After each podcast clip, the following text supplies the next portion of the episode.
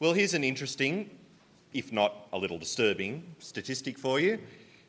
According to a recent report from the US, drug overdoses now account for more deaths than motor vehicle accidents in 29 states of America.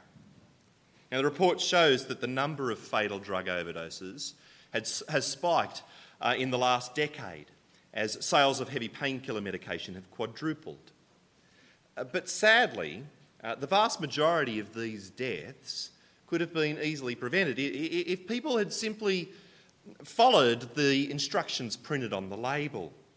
You know, not taking larger doses than recommended, only taking medications prescribed to them, uh, never mixing painkillers with alcohol or other drugs, etc., etc., etc.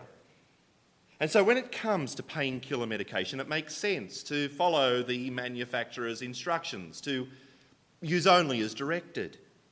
Because if you don't, well, the results could be disastrous. Well, the same is true when it comes to family life. Of course, many people begin marriage and parenting with great expectations, but it's not long before those expectations are often replaced with frustration and, and disillusionment.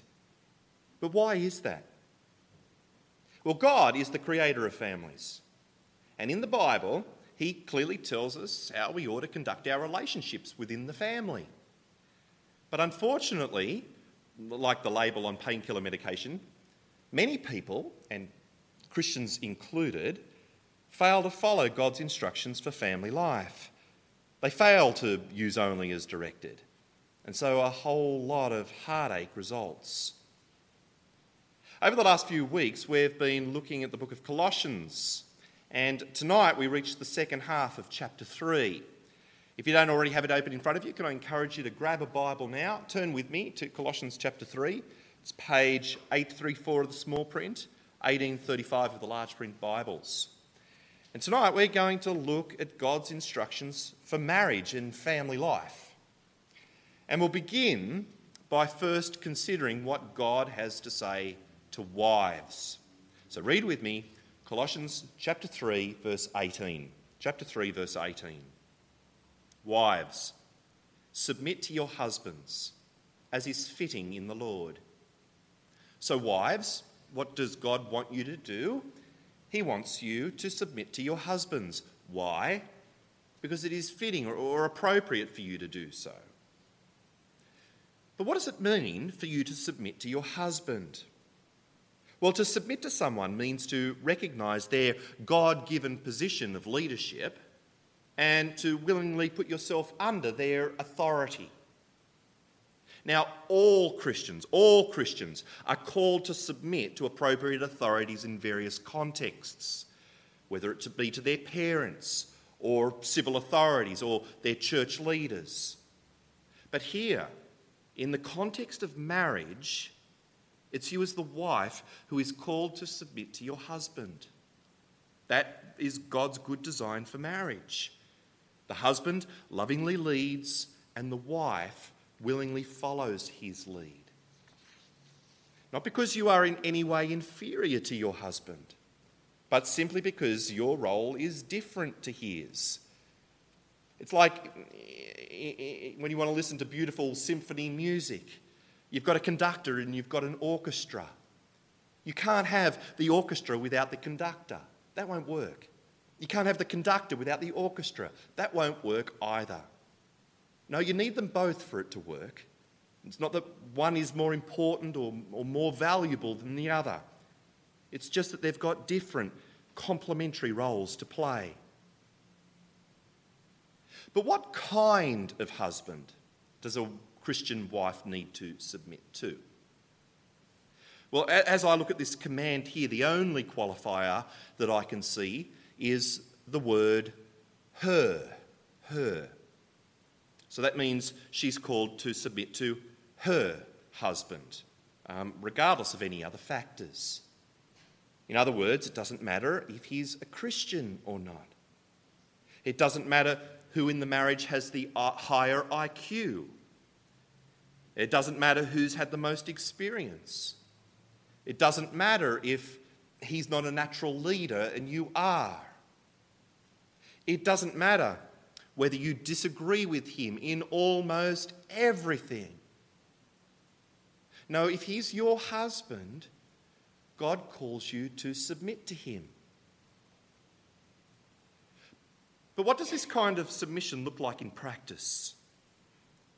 Well, unfortunately, submission is so widely misunderstood today, we probably need to start by talking about what it's not. Submission does not mean that you need to be a cowering doormat. You're never allowed to voice your opinion. You know, always walking on eggshells lest you upset your tyrannical husband. No. Submission is not about being a mousy wife. In fact, it's partly because of this misconception that society scorns the whole idea. But they've got it wrong. That's the wrong picture. Uh, the picture of a submissive wife that God offers us, it's actually a beautiful one, one of great creativity, uh, strength, and freedom. I mean, just check out the woman, the wife described in Proverbs 31, and you'll see what I mean. It's all about Uh, using all of your gifts and wisdom to actively and generously serve alongside your husband as a partner in life whilst always encouraging him to take his place of Christ like headship in the marriage. It's making it a priority to do the things your husband would like you to do and not doing the things he'd rather you didn't. It's trying to please him with all your heart out of love for him and love for Christ. Now, exactly how that'll play out in different marriages will, of course, vary. But let me suggest a few specific ways you can honour your husband's position of leadership. Things like, like, like thanking God for your husband and dwelling on his strengths rather than his weaknesses.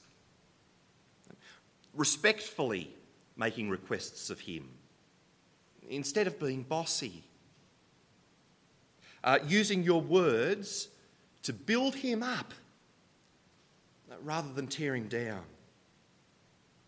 Listening to his ideas and respectfully sharing your own, but ultimately letting him make final decisions when you disagree.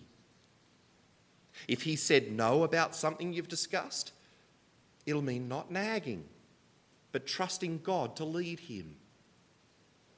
It'll mean respecting your husband in front of the children and making sure that they respect him too.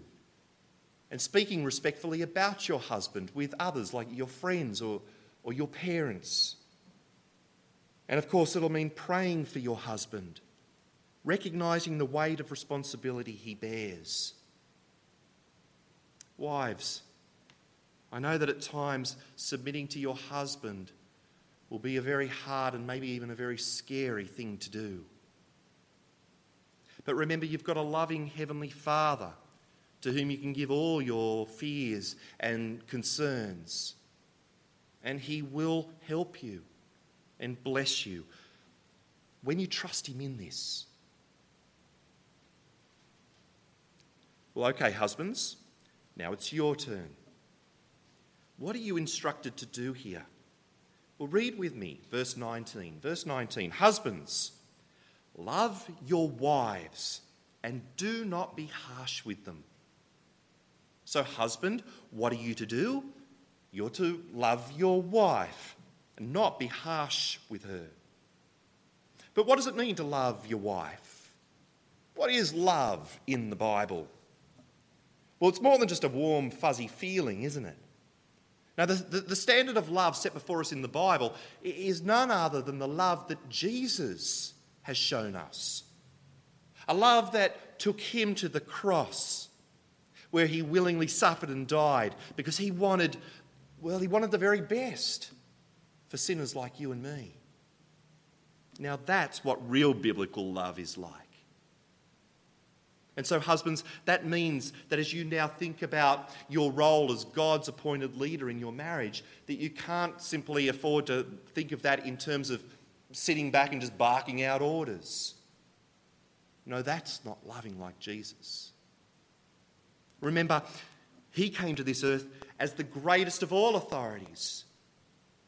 But what did his leadership entail?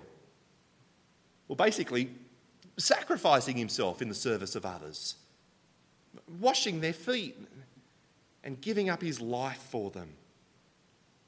And so now, as God calls you to love and lead your wife, I hope that you can see that this, this crown that you have been handed is actually a crown of thorns. It's an invitation to lovingly sacrifice yourself for the good of your wife. Jesus gave up his life in love for others. And now you're going to have to give up some things too in order to love your wife.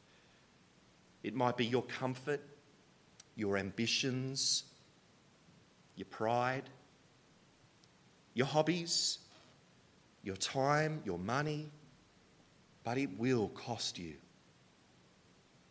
And again, the only qualifier that I can see here is, is the word your. Your.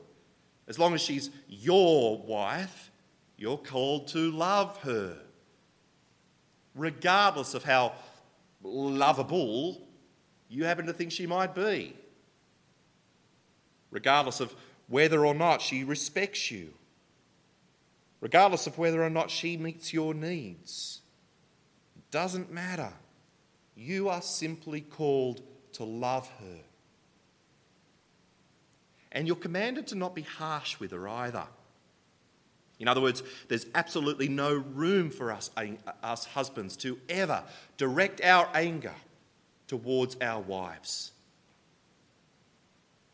No cutting words, no bitterness, no violence of any sort. These are crushing to our wives, and they're completely inappropriate for us as Christian husbands. But you are to lovingly lead your wife. So, what will that look like?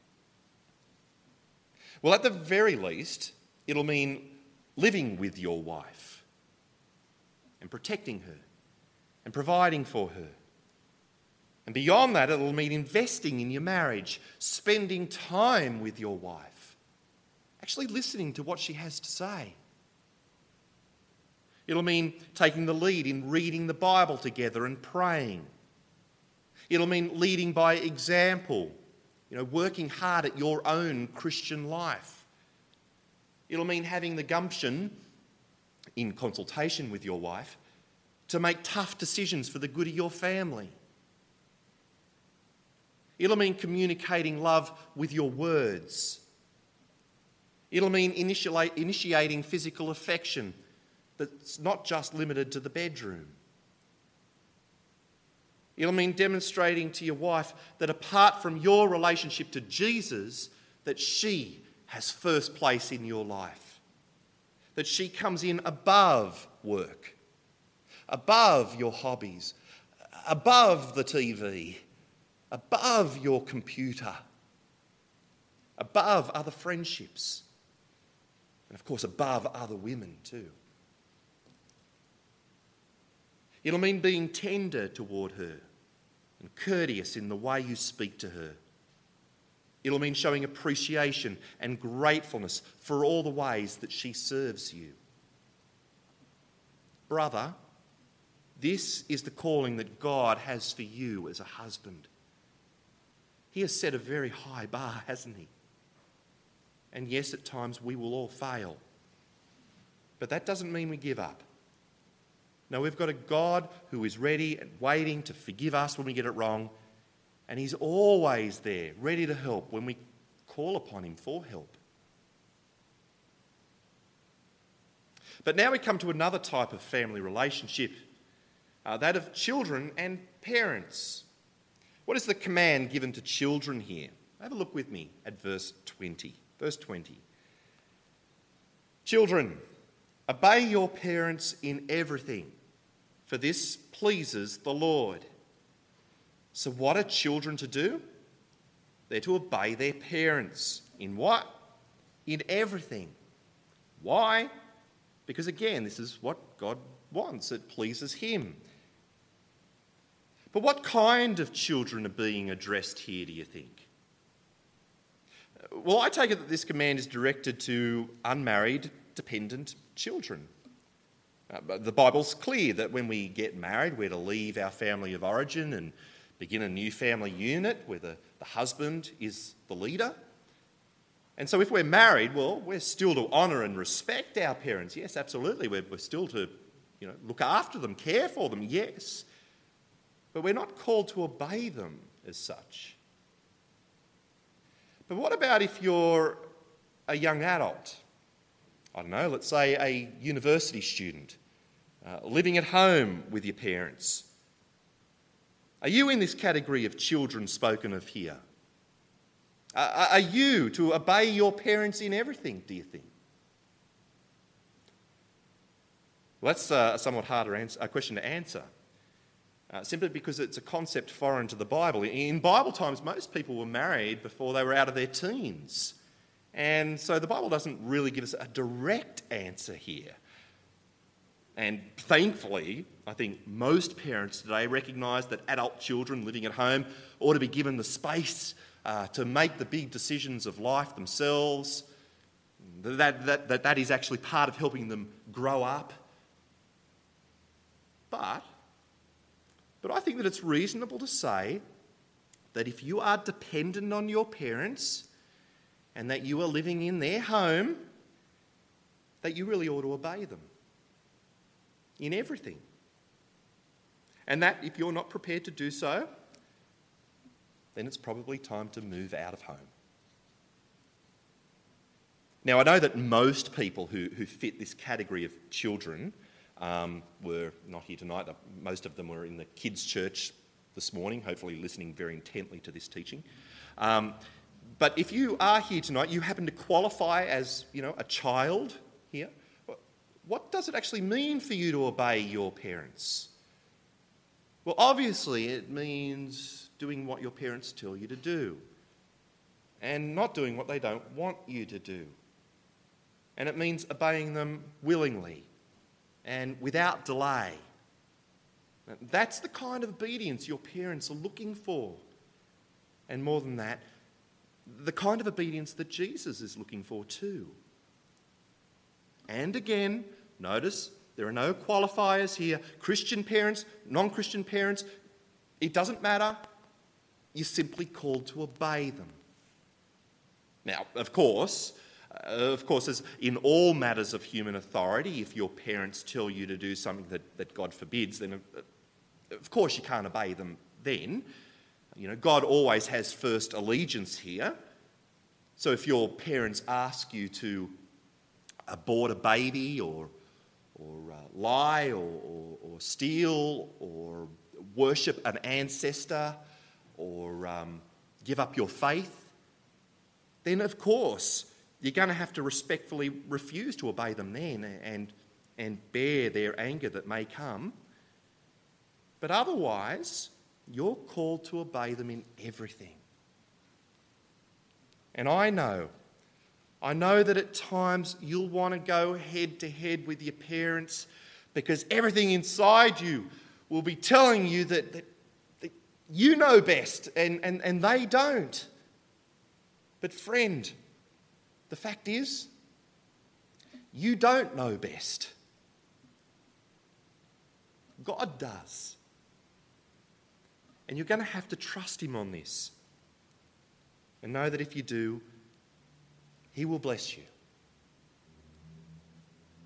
Okay, having spoken to children, Paul now turns his attention to the other side of the coin, to those in authority over the children, in particular, fathers. Read with me verse 21. Verse 21 Fathers, do not embitter your children, or they will become discouraged. So, what are fathers told not to do? Embitter their children. Why? Because they will become discouraged. But why does Paul specifically address this command to fathers, do you think? You know, and, and not to mothers or, or to parents in general? Hmm. Is it because uh, fathers are more prone to embittering their children, do you think? Well, maybe. But I think it's probably got more to do with the father's role as family leader. Uh, that he is the one ultimately responsible for making sure his kids aren't embittered, either by himself or his wife. And what sort of things cause our children to become embittered and discouraged? Uh, all sorts of things. There's being overly harsh with them in our discipline. Uh, there's always putting them down and, never building them up. There's crushing our children with, with unrealistic expectations. There's withholding our love from them when they don't meet our standards. There's insisting that they make choices that are really all about making us look good rather than what's really best for them. There's our hypocrisy as parents when we say one thing and, and do another. There's refusing to admit it when we get something wrong. There's having favourites among our children. And I'm sure the list goes on and on. But all these things embitter our children and lead to their discouragement. Discouragement with life in general, and even more significantly, discouragement in their faith too. See, embittering our children comes at a huge cost. So, parents, we've got to avoid all these things. Parent, remember, you are the face of God's authority to your children. So, like your heavenly Father is to you, be loving and gracious and, and, and fair and forgiving and, and gentle and, and humble as you raise the kids that God has given you. And yes, once again, we'll fail at this at times. And what, but once again, we can take great comfort knowing that, that God is always there, ready to help us in this great task of raising our children in His love. And then finally, we come to the last part of today's passage, which uh, gives God's instructions for the slave master relationship. Now, it's important for us to understand the type of slavery in view here. I think often when we hear the word slave, you know, we automatically think uh, American slaves, you know, men, women, children snatched from Africa, um, taken to America and sold as slaves. But in Paul's day, slavery looked very different to that. Uh, many people were slaves by choice. Uh, if you were poor, you could offer yourself as a slave for a, a period of time. It was like the social security of the day. Slaves were found in all levels of society, some in quite powerful positions. But you were still a slave. You know, you, you didn't have the freedom to just up and leave. Uh, you still had to listen to your master. If you were a slave working in a home, uh, then you were actually considered to be part of the household. Not that you had all the rights and uh, freedoms of everyone else, but you were a part of the family, so to speak. And that's why slaves are addressed here in this passage on family relationships. In fact, it would have been quite odd if Paul, talking about family relationships, had failed to mention slaves and masters, uh, especially considering something like one in four people in the Roman Empire were slaves. One in four. And so it's not like Paul is making a judgment call on slavery here. He's not saying slavery is okay. All he's doing is working with the existing societal framework where household slaves were the norm. So, what does he say? Well, first of all, he addresses Christian slaves and tells them that they need to obey their masters in everything. And then he addresses Christian masters and tells them that they need to care for their slaves, treating them in a way that's right and fair. Of course, now, today, praise God, here we are in 21st century Australia, and, and we've got laws forbidding slavery. And so we might wonder what relevance this part of the passage has for us today. Well, I think it has great relevance because in it we see principles that, that apply to all our family relationships. See, what really stands out here in this part of the passage are the reasons why the slave is to obey and the master is to be fair. It's because ultimately There's someone else involved in these relationships uh, Jesus. As we've seen elsewhere in Colossians, when we put our faith in Jesus, we become united to Him. Our life is hidden in Him. And so we now bring Him into all of our relationships, including our family relationships. And that changes everything about the way we now relate to one another. And so, for example, here uh, we see that the Christian slave is to obey his master in everything, all the time, not just when the master's looking so that he can get on his good side, but even when the master isn't looking as well. It's to be uh, an obedience that comes from the heart, one that's not begrudging or half hearted, but willing and joyful. Why? Because ultimately it's out of respect for Jesus, his, his Lord.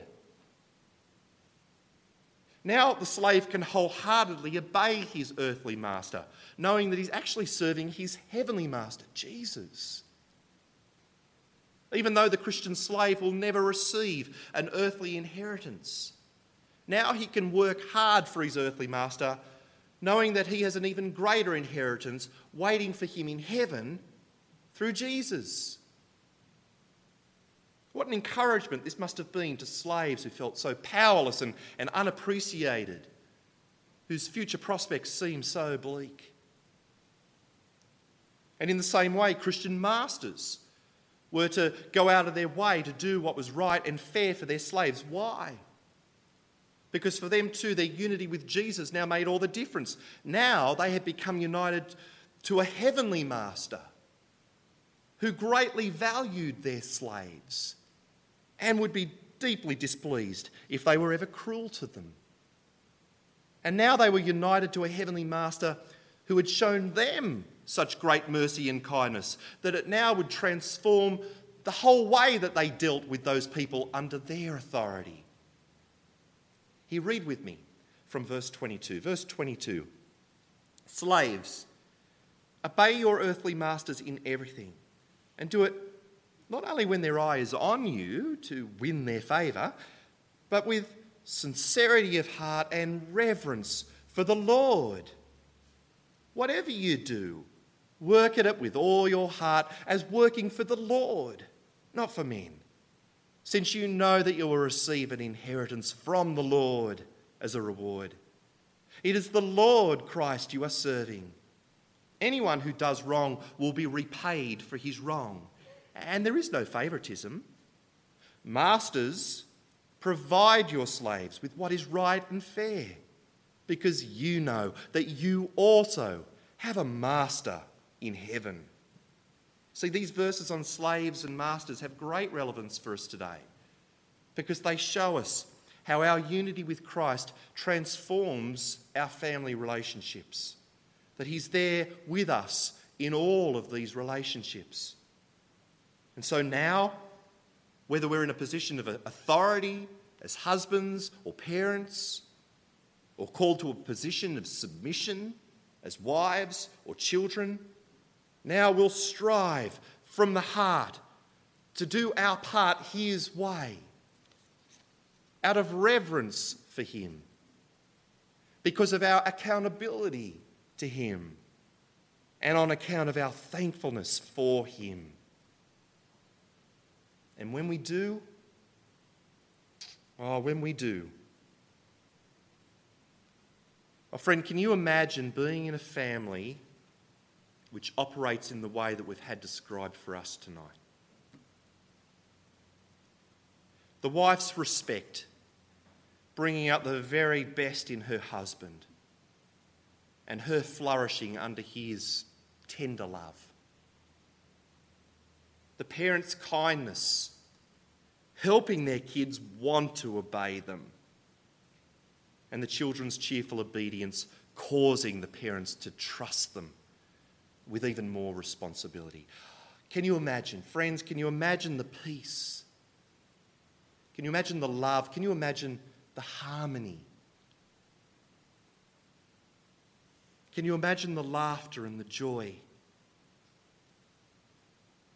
Surely this is a family that you would love to be in. And it's all possible when each one does his or her part as directed by the Lord. But to finish tonight, let me leave you with just four final thoughts very, very quickly. Firstly, if you're unmarried and uh, living out of home here tonight, then, then perhaps you've been thinking to yourself, gee, not much in that sermon for me tonight. Well, if that is you, then I, I want you to think again. I want you to see that not only is this stuff invaluable for you to know, so that you can actually help your friends who are struggling in marriages or in their family life, but I also want you to see that it's invaluable for you as you think about possible future spouses. Friend, can I urge you to only ever consider dating a Christian who's fully on board with this view of marriage roles. If not, you're setting yourself up for a whole lot of conflict and heartache. Secondly, if you are in a family where someone is not doing their part, if your wife won't listen to you, if your husband is uh, selfish and critical, if your parents are unreasonable and demanding, what do you do then? Friend, let me tell you what not to do. Please don't go home tonight and shove these verses in their face. I guarantee it will have the exact opposite effect to the one that you're hoping for. Instead, let me encourage you to, to simply commit to obeying Jesus in your own role you know, regardless of what that other person does or does not do. Remembering that chances are your obedience to this will in time soften the other person and bring about change in them. But that even if that never ever does actually happen, that the Lord is still very pleased with you and He'll bless you for it. Thirdly, let me quickly recommend a few resources to help you as you think through these issues further. First, for women, um, and I'll say married or unmarried women, okay, wanting to uh, grow as godly wives or mothers or to think about those issues a little bit more if you're not married, uh, my wife Beth uh, recommends uh, this book, uh, Feminine Appeal by Carolyn Mahaney. Uh, for men, single or married, wanting to grow or learn more about how to be a, a godly husband and father, uh, I personally thoroughly recommend this book, Point Man by Steve Farrar. Very, very good book, uh, easy read, and um, thoroughly recommend it. If there are couples out there looking to think through their family roles together, can I recommend this book, uh, Married for God by Christopher Ash? It's a book that covers a lot of ground. Uh, and it's, it's actually one of the books that we use in premarital counselling here. Uh, at the end of each chapter, it's got some questions um, that you can do together as a couple or at least do, do by yourself. And again, you'll get a lot out of it, I'm sure. If you'd like any of these books, uh, Beth has very helpfully offered to do a special order for you this week. And um, you'll find a sign up sheet uh, with all the details back on the side wall. Uh, go over and have a look after the service, put your name down there if you want something. And then, fourth and finally, friend, if you're here tonight and you're really struggling in one of these relationships that we've covered, then I really want to strongly urge you to not just go on struggling alone, okay? Instead, I want to strongly urge you to, to speak to someone about this struggle that you're facing. Uh, maybe your Bible study leader, uh, maybe one of the elders of the church, um, somebody in the ministry team.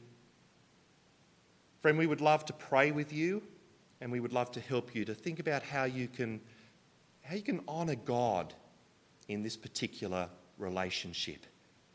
So please speak to someone about this. But, friends, no matter who we are, we've seen tonight that God holds out for us a beautiful picture of family life as He's designed it.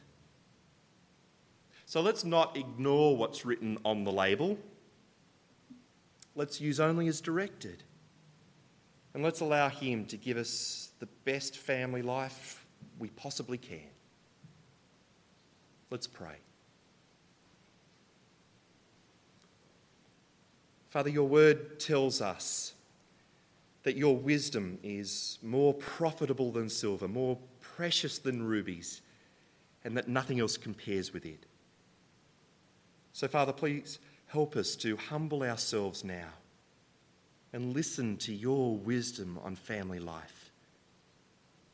Father, may there be willing and joyful submission from wives selfless and sacrificial love from husbands, wholehearted obedience from children, and encouraging godly leadership from parents. And Father, please help us to do these things in the strength of your Son, our Lord, that by his power our homes may be all that you design them to be, and that through them we would bring you much glory. We pray in Jesus' name. Amen.